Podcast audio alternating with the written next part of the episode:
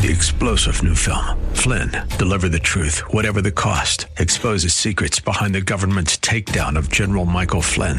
Flynn knew what the intel world had been up to. He ordered the first audit of the use of contractors. This set off alarm bells. He told the truth. He was the most dangerous person for Donald Trump to hire. They had to get rid of Flynn. Flynn, deliver the truth, whatever the cost. Available now. Watch it today. Go to salemnow.com. Salemnow.com.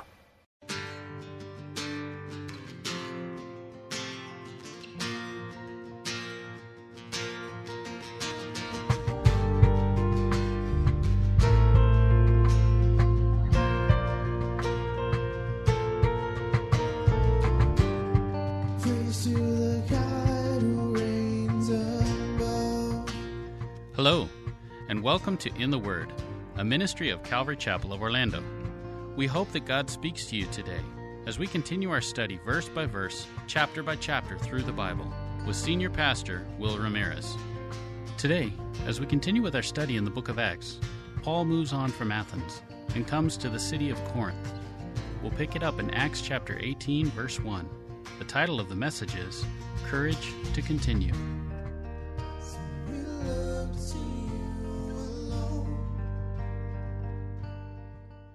Acts chapter 18. Well, at this point in the book of Acts, we have seen that Paul has been chased from town to town thus far into his foray into Europe. And the one place where they didn't run him out of town, uh, last week as we finished up Athens, there were very few who believed. And, and if there was ever a moment to be discouraged, uh, this was it. Um, at this point in, in the missionary trip, this was it. Paul describes his emotions when he entered Corinth alone. We saw that in our scripture reading in 1 Corinthians chapter 2 verse 3 where he says, "I came to you in weakness and in fear and in much trembling." That's how he was with them when he first arrived at Corinth. He was discouraged. And from a, a, human perspective, it would, it would seem like Paul was the least ready to be used of God here, that anyone else might have been more ready at this point because of his mindset. But thankfully, in our weakness, God's strength is perfected, and Jesus is always working, right? That's the whole theme of Acts, right? That he's still working. And so, as we see the Lord encourage Paul in his frustration and fear in the midst of that, may we be like him and have courage to continue in the things that God has called us to do as well. So, Acts chapter 18, starting in verse 1. Now, after these things, that's after Athens, Paul departed from Athens and came to Corinth. And he found a certain Jew named Aquila, born in Pontus, lately come from Italy, with his wife Priscilla, because that Claudius had commanded all Jews to depart from Rome. And he came unto them. And because he was of the same craft, he abode with them and wrought, for by their occupation they were tent makers. And he reasoned in the synagogues every Sabbath and persuaded the Jews and the Greeks. So here we find Paul and now his next setting, the city of Corinth. Now, Corinth was the capital of the Roman province of Achaia. That's that whole area of what we would know as most of modern day Greece. And the city of Corinth controlled the isthmus there between mainland Greece and the Peloponnesus. And the city, eh, the city was, it's kind of cool. You look at some pictures, it, it almost looks surreal. Um, it was founded at the base of the Acrocorinth, this massive natural rock wall that protected the rear of the city. On the front end of the city, you had two harbors that would be on each side of the, the isthmus there. And then this massive rock wall was kind of like a, like a, a backboard to the city to, so that you can only be, attack it from either the, the harbor or you had to, you would never be able to climb over this thing. And by the time the Romans had conquered Corinth, they had turned that actual rock wall into a, a, citadel, a fortress. They had built a fortress on top of it, making it even more formidable.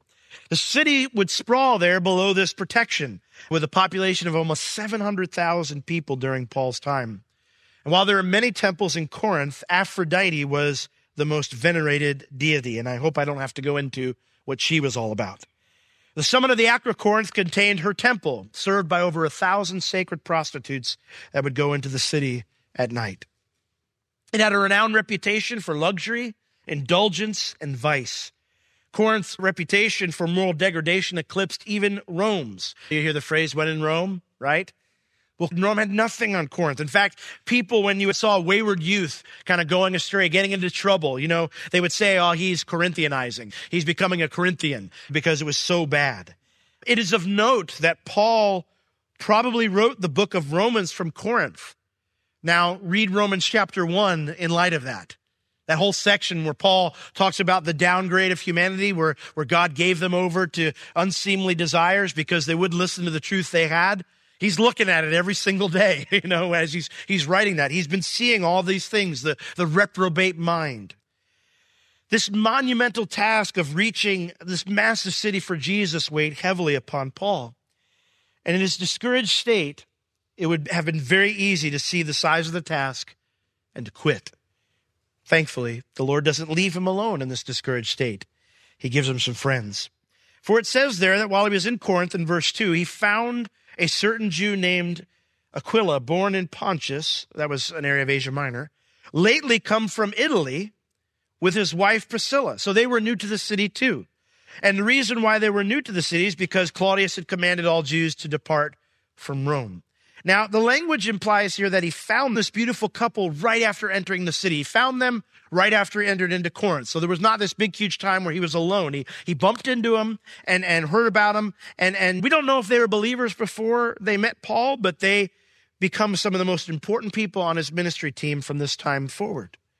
Now, why are they newly here instead of at Rome where they had been? Well, the Emperor Claudius had commanded all Jews to depart. He had expelled them from Rome. The Roman historian Suetonius said that in 49 AD, Claudius expelled the Jews from Rome because they were in a state of constant tumult at the instigation of this guy named Christus. Now, if that sounds familiar, it's because that refers to our Lord, the Christ. Remember, these guys are ignorant pagans at the time. They don't know all this stuff yet. We know from Paul's letter to the Romans that there was a solid church in Rome at this time. And so, since there had been riots instigated by the Jews in most cities where Paul preached at, should it surprise us that the same thing was happening at Rome? For the church was there and they're reaching people. We know they had a Jewish population because Paul addresses them in the book of Romans.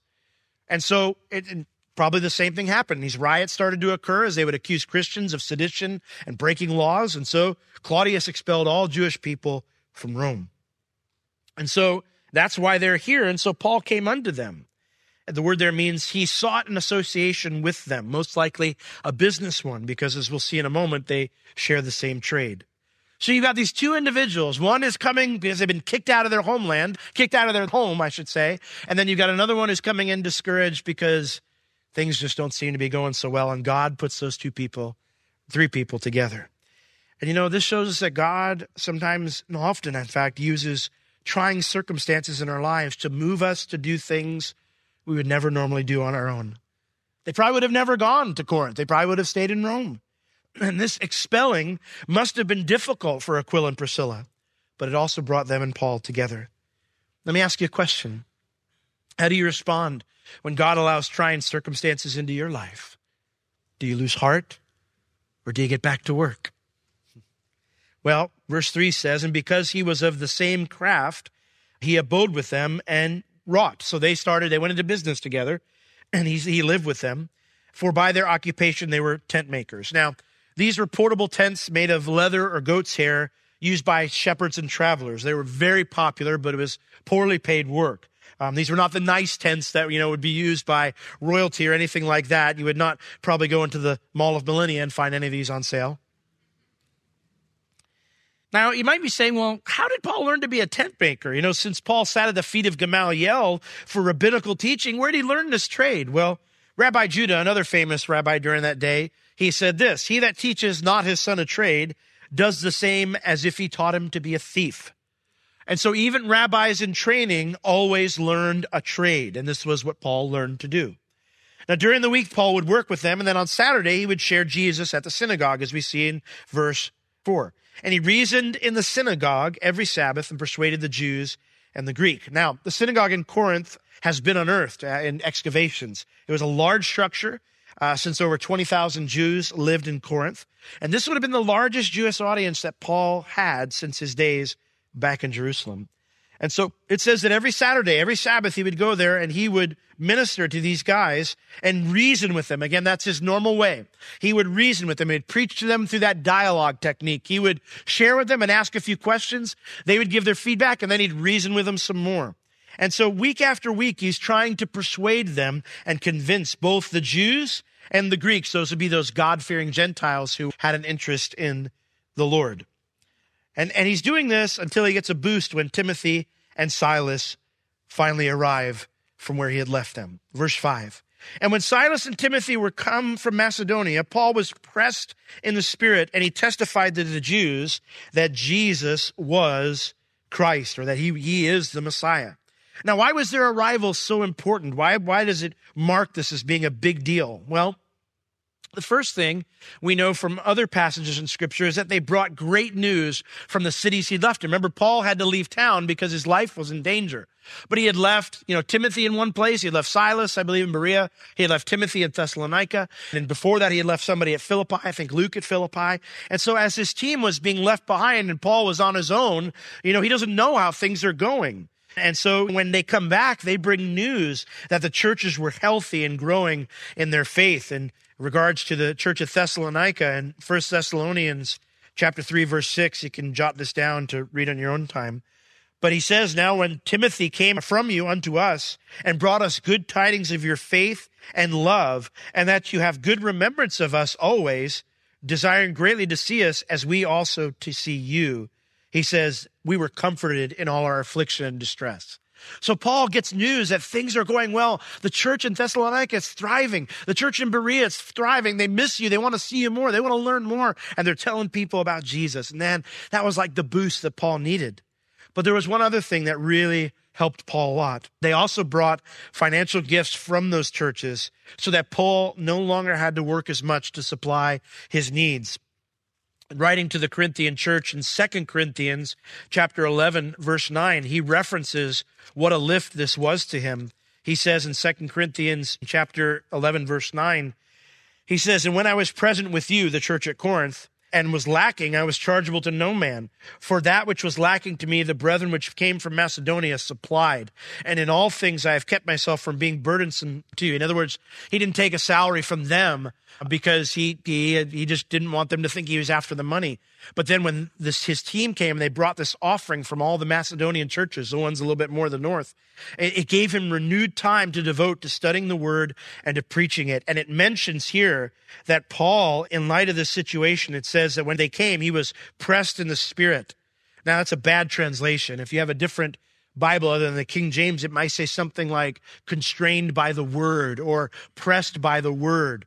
Paul was always willing to serve a congregation while working his trade, but it did keep him from doing his best at ministering in the word. That's why in Acts chapter 6, the apostles raised up deacons. Remember, they had the situation where the widows were complaining about the food distribution. And so the apostles said, It's not right for us to leave the word of God and prayer to serve tables. They said, We need to raise up some other people who can be responsible for this so we can focus on the task that's at hand they didn't feel like it was the best use of their time to leave the studying and preaching and praying through God's word to do this. And so they raised up other people. The primary job of a pastor is to teach the word of God, whether it's through counseling or one on one discipleship or small group discipleship or pulpit ministry. He will be at his best if he's able to have the time to really devote to seeking God's face and hearing his voice, studying the word, and accurately giving it to the congregation. Now, Peter, of course, counterbalances this truth by saying that the pastor should never be in it for greedy gain, right? 1 Peter chapter 5, verse 2, he, he says to those elders that are among you, you don't, you're not in this for filthy lucre. I, that's why I like the King James. Where else will you hear words like filthy lucre, you know? You know, I, I don't, you know, talk to my sons about, you know, saving money and saying, be careful, beware of the, you know, the danger of filthy lucre, you know? Is that a new video game, you know? It's a new boss. If you feel the Lord has called you to a teaching ministry, never look down on working with your hands. Never. Paul did it often. But I will say this I've, I've been a pastor now for almost 19 years. And of those 19 years, eight of those years have been spent as a full time pastor. And, you know, 11 of those years were spent being bivocational. And it is a huge blessing to be free to give all of your work energy to ministering God's word to his people. It's a huge blessing. And that's why the Bible says, you know, if you know, if there's those that labor in the word, they're worthy of double honor. It says, you know, to support those who labor in the word among you. There are those who refuse to give to the church because of failed ministers who took advantage of Christians who were a greedy gain. They were after money. But you know, that doesn't negate the truth. Paul, when talking to the Corinthians and mentioning to them about giving, in 1 Corinthians 9, in verses 11 through 14, he says to them, If we have sown unto you spiritual things, is it a great thing if we shall reap your carnal things? If others be partakers of this power over you, are not we rather? In other words, you know, you, you pay for services at other places. He's like, you know, if we're, we're serving you, shouldn't we be supported when we do it? Nevertheless, he says, we have not used this power, but we suffer all things lest we should hinder the gospel of Christ. Do you not know that they which minister about holy things live of the things of the temple? And they which wait at the altar are partakers with the altar. He's saying that when you were a priest, you would serve at the altar and you would get a, a part of the offering so you could have dinner. Even so, as the Lord ordained that they which preach the gospel should live of the gospel. And if it's at all possible, that's the way it should be. And, and I only say that because, you know, and I hate talking about this topic. How many times have you tried to share the gospel with somebody and they say, oh, those churches are just after money, right? I hate talking about this topic because I never want that to be any way I would be thought. But the Bible commands us to give faithfully, to support the church where you are saying, That's my home church. If this isn't your home church yet, I'm not talking to you. But if this is your home church, you should support it financially. You should give faithfully. What should I give? Whatever you can give with a cheerful heart. Whatever the Lord puts in your heart, you do it obediently and you do it faithfully unto Him. Well, Paul's extra time in the Word now and this greater availability to preach, it stirred him to really press home his argument that Jesus is the Messiah, calling them to respond. But as in other cities, this did not go so well. Verse 6, back in Acts 18. And when they opposed themselves, that's kind of a weird phrase. Uh, you know, uh, Paul used that phrase when he spoke to Timothy about being patient and ministering to those who oppose themselves. The word there means to organize a resistance. You ever done that with God? You organize your own little resistance, you know? The Lord's tugging on your heart, and you're like, I'm not doing that, God. You know, if I do that, God, you know what's going to happen? And you, you organize a resistance in your heart. They were organizing a resistance against Paul here, and it says they blasphemed. Now, they weren't blaspheming God, but when this word is used towards men, it means to insult or slander. They started to say negative things about Paul, trying to discredit his ministry, trying to discredit his message. And just like all the other cities before Athens, the same thing goes here. They begin to oppose him. And at this point, though, Paul has had it. He's done. And so it says that he shook his raiment. It means he took his coat and he shook it out. The idea is if something's sitting there that, that you shake it and it would just fall out and spill on the ground. And so he shook out his garment and he said unto them, Your blood be upon your own heads. I am clean. From this point, I'm going to the Gentiles. I get it. I've been there, you know. You know, if you have kids, you've been there. I'm done. You know, if you know, if you if you had work environments, you know, you you've been there. I'm done. You know, I'm done. I'm done dealing with you people. You know, and Paul, he's just he's afraid. We'll see that in a moment. He's frustrated. You know, Nehemiah, this phrase to shake out your, your raiment. Nehemiah did this when he found out his own people were extorting each other. They were extorting from one another. And, and he confronted them about it and they were convicted. They said, we'll stop doing this. And Nehemiah's like, you better. And he shook out his garment and he said, God do, this is Nehemiah 5.13, by the way. God do the same to any of you who go back on your word today. Yeah, Nehemiah, Nehemiah was hardcore. He would take people dragging by their hair out of the temple when they weren't like doing what they're supposed to do. We're going to start teaching our ushers how to. It's a very visible sign of frustration, one these Jews would recognize. They would know right away whoa, he's saying he's just giving us over to God's judgment, basically. Paul, he says that I'm clean. He says, Your blood be upon your own heads. I'm clean. The, the phrase there means to be ritually pure. And in this case, he's saying, I'm, I'm pure from your guilt. I'm pure from the guilt that you've rejected your own Messiah. It's like saying, This is all on you. I've done my job. I'm finished. Now, while that's technically true, is this probably the best way to approach reaching the lost like a job? Sometimes we do. And that's not the best way to approach it. But like I said, Paul's afraid. I mean, think about it. He's been beaten, he's been stoned and left for dead, he's been chased all over southeastern Europe, all by the very people that he intensely loved and just wanted to see come to Christ more than anybody else. Paul in Romans will say, I would wish myself accursed if it meant that all Israel would be saved. I don't know if I love people that much. That's heavy. I'll go to hell so that it means you all would be saved. Hmm. You know, I wonder if his team kind of looked at each other with wide eyes as he storms out of the synagogue. You know, maybe Timothy even whispered, Do you think he's serious? I mean, I just got circumcised, bro. and he's quitting on our people. Can I get a refund? But even in the midst of this, the Lord is working. For it says he departed from there. He left the synagogue and he entered into a certain man's house named Justus, one that worshiped God. And remember, that's a phrase. It means he's not a Jew, he's a Gentile, but a God fearing Gentile who loves the Lord. And so he stays with this guy, Justus, and he leaves Aquila and Priscilla's home and he takes up residence with a non Jew who lived right next to the synagogue. he see him come out every day. I wonder, you know, I don't know how Paul was like, but I know what I'd be like. I'd be out there like with a pork shank and be like, hey guys. Maybe not.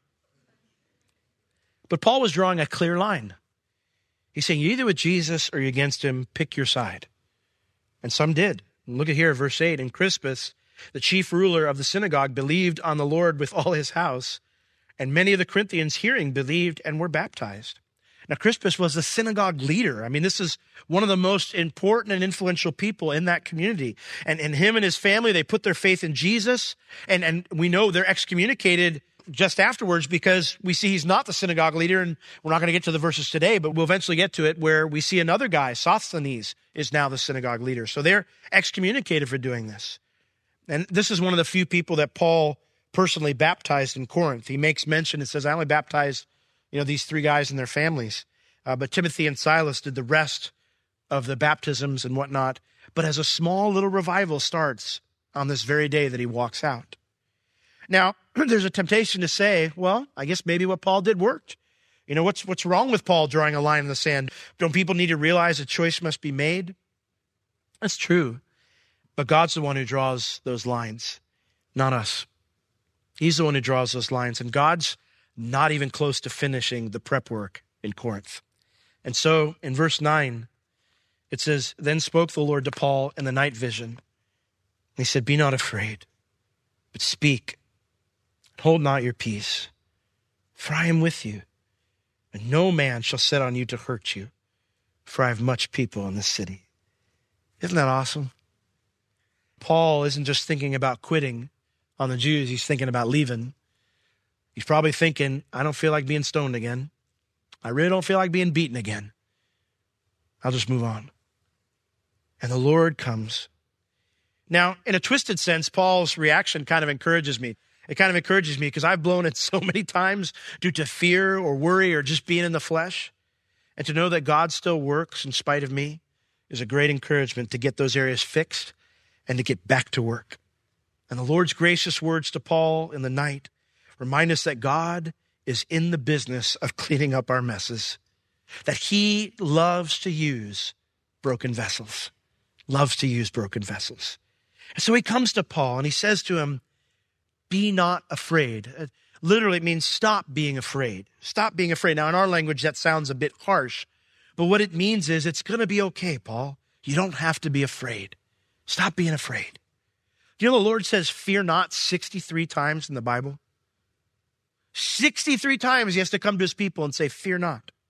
26 times he says, stop being afraid. You think we have a problem with fear or wanting to quit? fear is one of the greatest tools that the enemy uses to keep us from doing what God wants us to do. Experiencing the emotions of fear or wanting to quit doesn't mean you're odd. It doesn't mean you're not cut out for the task that God set in front of you. It means you're just like the rest of us. Just like the rest of us. You know, in James chapter 5, why don't we turn there real quick? James chapter 5. Verse 17. What's the name of the gentleman that's listed here? Who is it? Elijah. Elijah, man. I know Elijah. He's the guy that called down fire from heaven. I, have never called down fire from heaven. I, I hope any of you haven't. Elijah, I mean, he's like the guy. I mean, he's the guy they still leave a seat for him, right? You know, an empty seat for Elijah, just in case he returns. He's the one that's going to precede the coming of the Lord, right? Elijah. James 5:17. Elijah was a man, subject to like passions as we are. Oh, Elijah is just like me? Just like you? This has been In the Word with Pastor Will Ramirez a ministry of Calvary Chapel of Orlando. You can listen to all of Pastor Will's sermons and find other valuable resources online at www.calvarychapelorlando.com or on the Calvary Chapel Orlando app, available on iTunes and Google Play. If you have any spiritual or physical needs, please contact us. We would love to pray for you and assist you in any way we can. You can reach us at Calvary Chapel Orlando at 407 523 0800 during our office hours Tuesday through Friday, 9 a.m. to 4 p.m. Thank you for joining us today. We will see you next time as we continue to learn, walk, and live in the Word.